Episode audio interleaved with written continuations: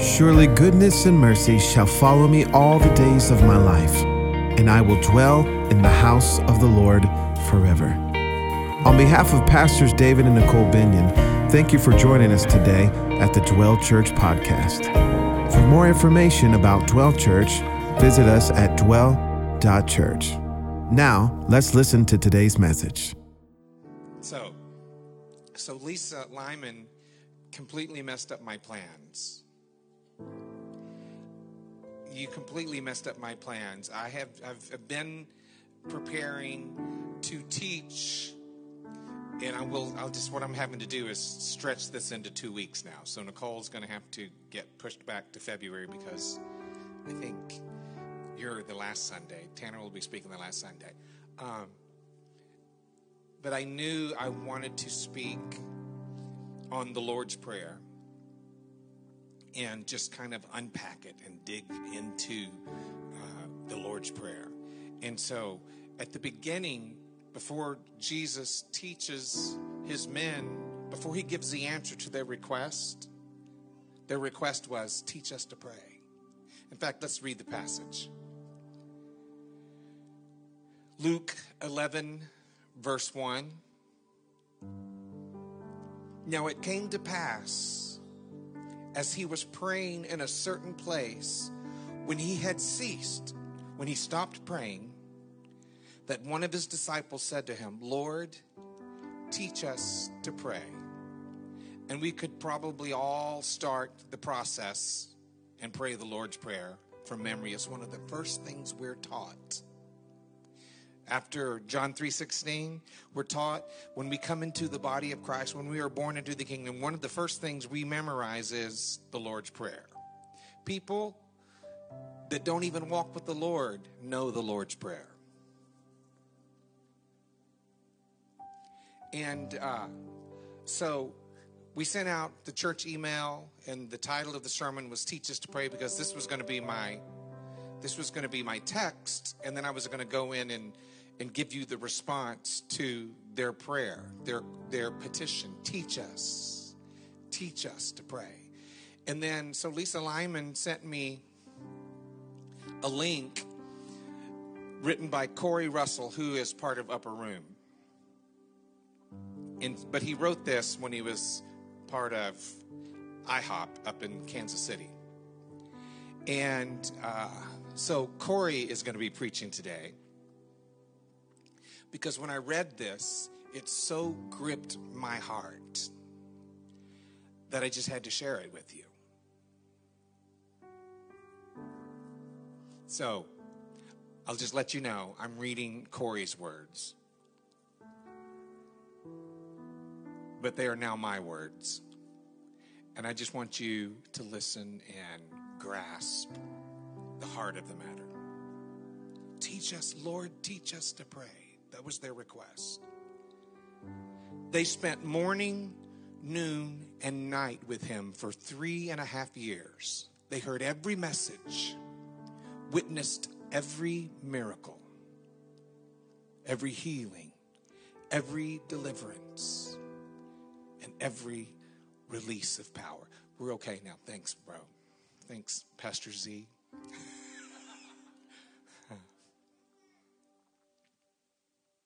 They witnessed everything, every supernatural experience.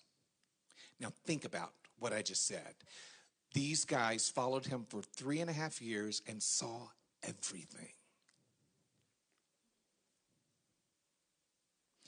Let's say today an outpouring of the Spirit was released. And God anointed Tanner to travel all through the nations to release the power, healing, and deliverance. And that for three and a half years, you got to be in every meeting, hear every message, watch every miracle, and then would get to hang with him at the hotel ask questions. What, what did you mean by that message? What did you feel when the healings broke out? Was there an unction? Did, was there some kind of supernatural experience?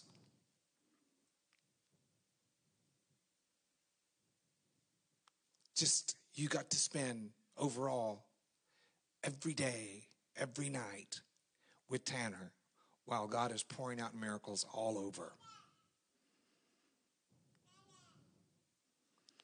Now, consider what we just said about the disciples and the years they spent with him and multiply that by a billion.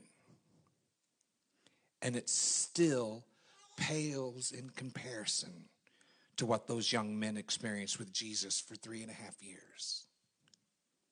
They were brought into the inner circle and given a front row seat in witnessing the day and night life and ministry of Jesus. It doesn't get any better than that. And yet, it wasn't his messages, healings, deliverances that they wanted to be taught in.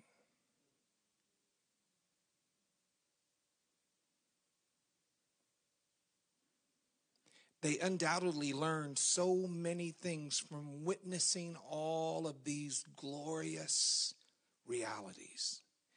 Yet still, we don't see one recorded time in all of Scripture where they asked Jesus to teach them about any of that. Instead, they wanted his prayer life.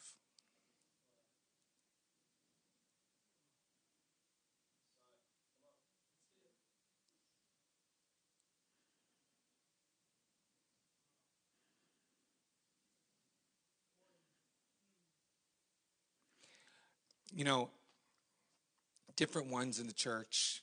Uh, I just, I love the relationships that we get to walk out together and how God knits our hearts together. But I just want to draw attention to Steve and Lisa Lyman and the friendship that Nicole and I have formed with them. And uh, I want to say, particularly for me, when what what I am so drawn to by Lisa is that it is evident that she is a woman that prays. It's, it's like I want to be her friend just because I know she talks to God.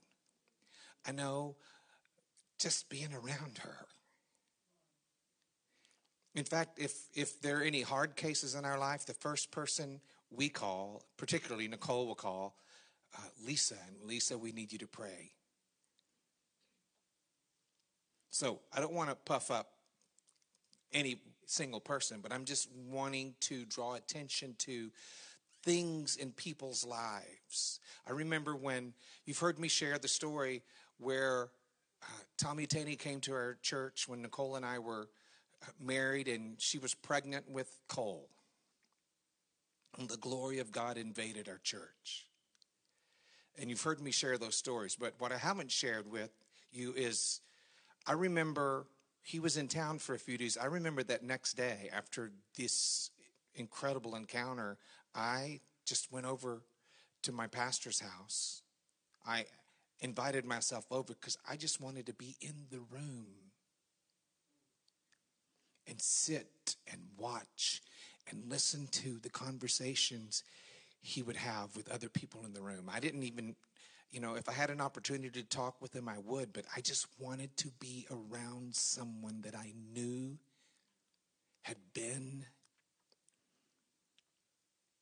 in a place of prayer.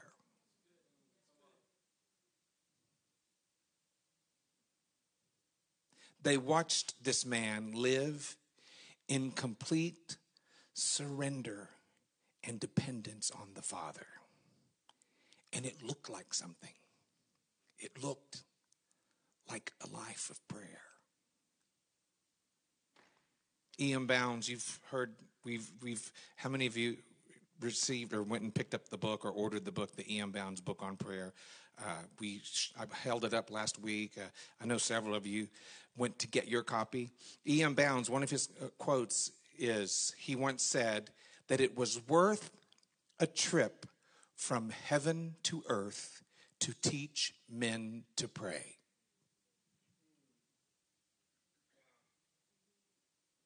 And if there was one lasting impression Jesus made on those who were around him the most, it was his praying, his communing praying, his agonizing praying, his joyful praying, his grieving and sorrowful praying, his faith filled praying, his confident praying, his weeping praying, his silent praying, and his loud praying. Jesus could go from preaching a message to prayer without skipping a beat. Prayer wasn't a religious activity in order to obtain a successful ministry, but it was where he lived.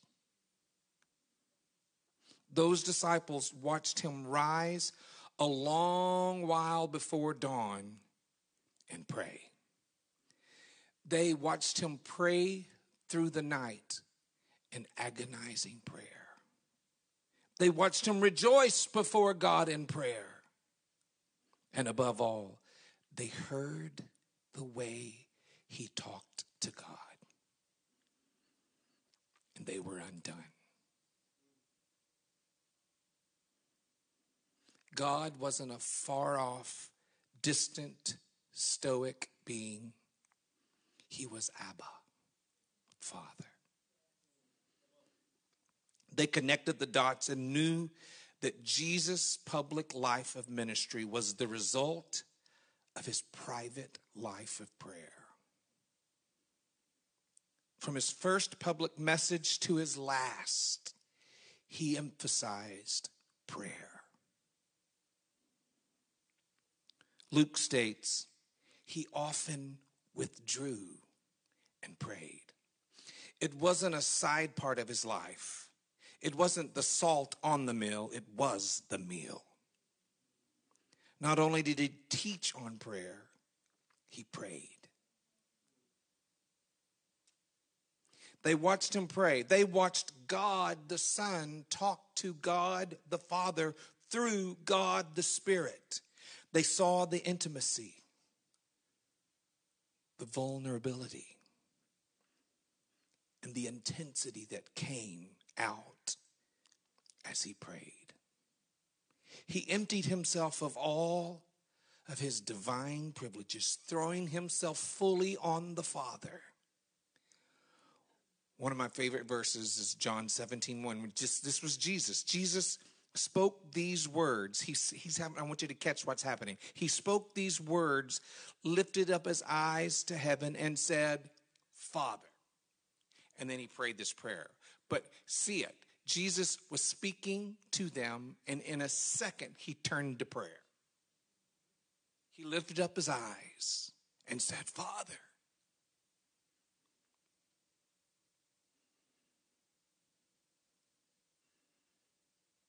He went from preaching to prayer effortlessly, and with his eyes open towards heaven, he spoke. The disciples' desire to be taught in prayer was so much more than getting a good prayer life. Not just something they could do so they could have a more effective ministry, but it was based on the fact that they had watched him, heard him, and they were provoked. Jesus, as the greatest leader ever, provoked one thing out of those who saw him the most a desire for his prayer life. Teach us to pray. They saw the dead raised. They saw his hand his finger right in the dust. freeing a woman from her accusers. They saw him speak to a troublesome storm, and the wind calmed down and the waves ceased. And they marveled at his words that who is this that even the winds and the waves obey him? But what they were provoked to was his prayer life. They connected the dots and realized, I want that.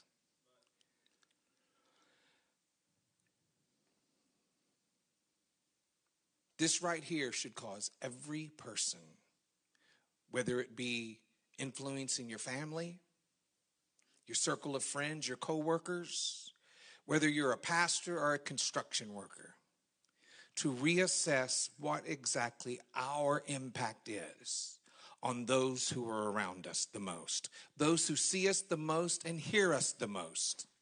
Do they want our prayer life? Or do they want our worship gift? Our prayer life, our, our intellect ability, our intellectual ability, our networking skills, our favor, our wisdom. When no one is watching, what is your life provoking the most in those that are around you? I want you to just really think about that. I want, you, I want you to let it convict you. Not, not to, uh, I'm not trying to bring guilt to anybody. I'm trying to, if it makes you uncomfortable, then I want it to make you uncomfortable. I want you to have a look at yourself. Charles Spurgeon said, I would rather teach one man to pray than 10 men to preach.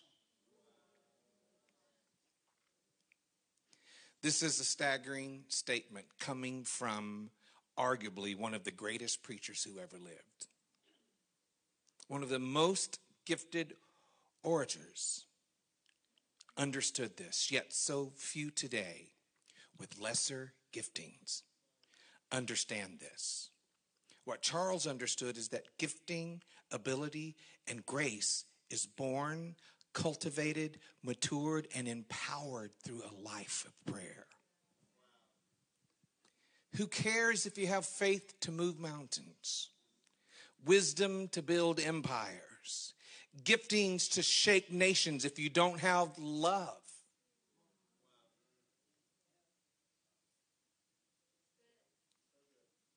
So you can work miracles, but you treat people like doo doo.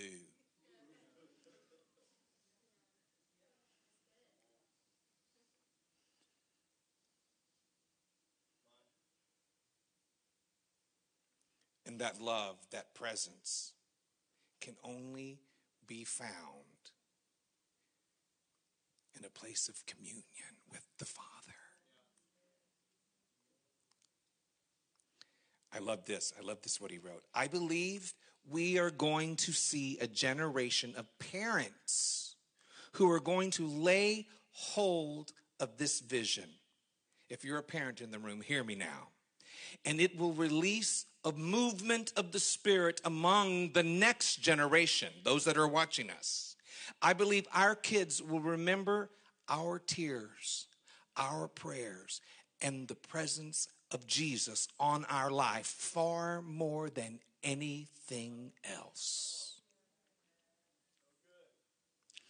I have a vision that our kids will wake up in the morning, run into the living room, and see mom or dad on the couch with their Bible open, with their notebook open, worship music on, with tears and prayers flowing. Our kids will never forget those moments as one resounding revelation hits them. Jesus is not a once a week meeting, but is a real person who their mom and dad are connected to. That will do more to shift the cultures in our homes and in our society than anything we've ever seen. I believe this will do more to shift a less than 4% church engagement than any strategy or technique we can come up with.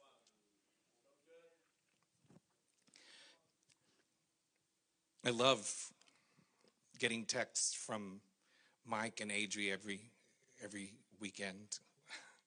Uh, but I loved they were uh, at the end of service last week. We had people praying for one another, and so they're following along and they're doing what we're doing. And so Mike prayed, Adri prayed, and then they had Jeremiah pray.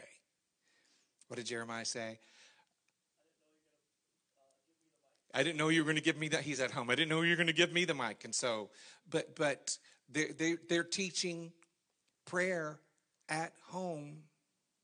It's not just something that you put on when you're at church. I remember, I remember one of the greatest feelings as a dad uh, a couple years ago. I was in my office with my back to the door playing worshiping. I was just worshiping in my room all by myself, just praying and worshiping. And, and uh, at one point, I didn't realize that Gracie woke up and had come downstairs and she was just sitting on the stairs watching me.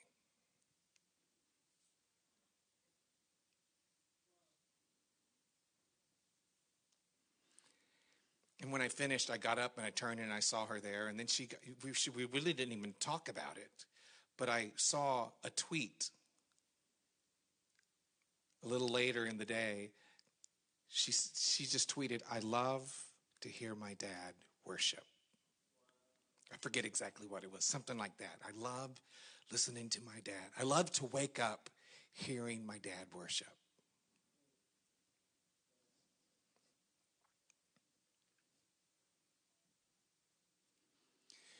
We are in desperate need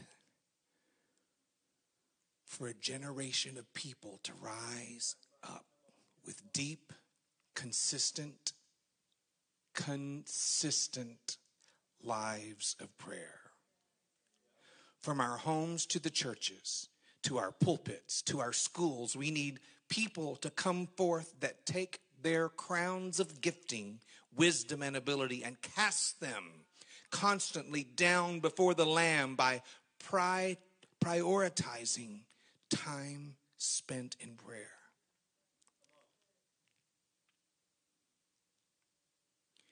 Where are those who will focus on ministry to God above every other ministry? I believe it's time for people to not become just a jack of all trades, but to seek to become the master of one. That's interaction with heaven.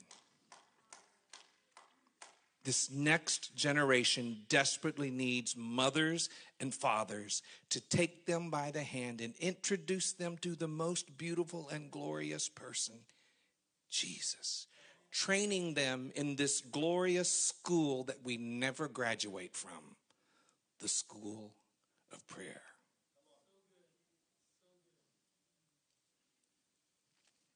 So I have a lot of people that look to me as, after years of leading worship, I, you guys know I get called Papa David now from a, from young worship leaders rising up. They've watched me do this and uh, blaze a trail when nobody else was, pursuing the presence when everybody else was trying to entertain people. And so there's this there's this sense of of that that I'm honored that they look to me and call me they look to me as an apostle, but but what convicts me is when my journey is finished, will they know me as a man of prayer?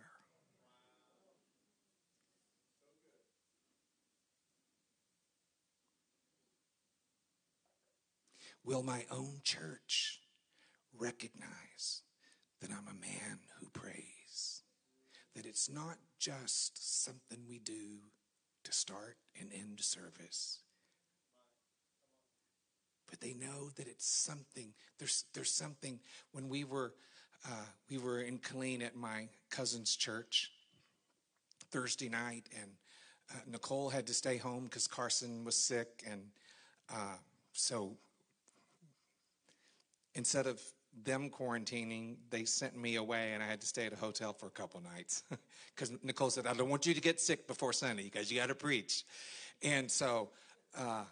But so Gracie went with me, and so Gracie and I were leading worship at this church, and uh, there was a lady that stopped Gracie and said, It is just so evident when I watch you worship that you've been in the presence of Jesus.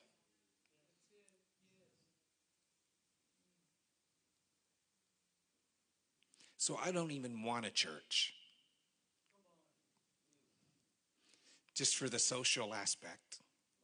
I, I don't even want to try to lead people just so that I can put a feather in my cap or a star in my crown and say, look what I did, unless we can impart and instill a passion to pursue Jesus, not just, not just with our giftings, but with the posture of our heart. And sometimes the music just has to be turned off and see what can rise up out of the people of God. What can come out of their hearts that aren't relying on a crutch, don't have a keyboard to hide behind, or or to make excuses for. I remember for years as the worship pastor, you know, it's like they would have all of these. Uh, prayer sessions and people would come out of the choir and lay hands on people and you remember those days it's like and i was like I, you know i was like I had a good reason. I'm here at the keyboard. I have to keep this thing going.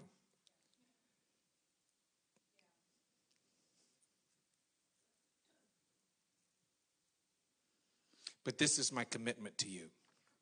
I need some musicians to come up because I'm I'm finished and uh,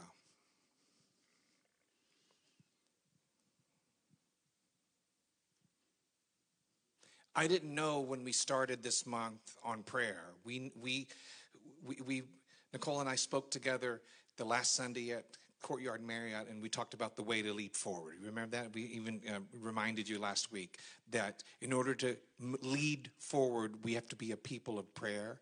We have to be a prophetic people and a presence people. And so we decided that at the top of the year that we wanted to lay a firm foundation, especially as we were getting ready to do the 21 day fast.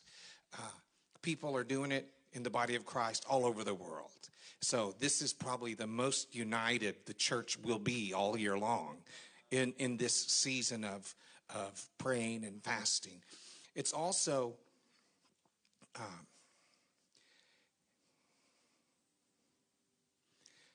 I'll, I'll save that for next week. Started talking a little bit. I'll just save that for next week. Thank you for joining us today at the Dwell Church podcast. For more information about Dwell Church, visit us at dwell.church.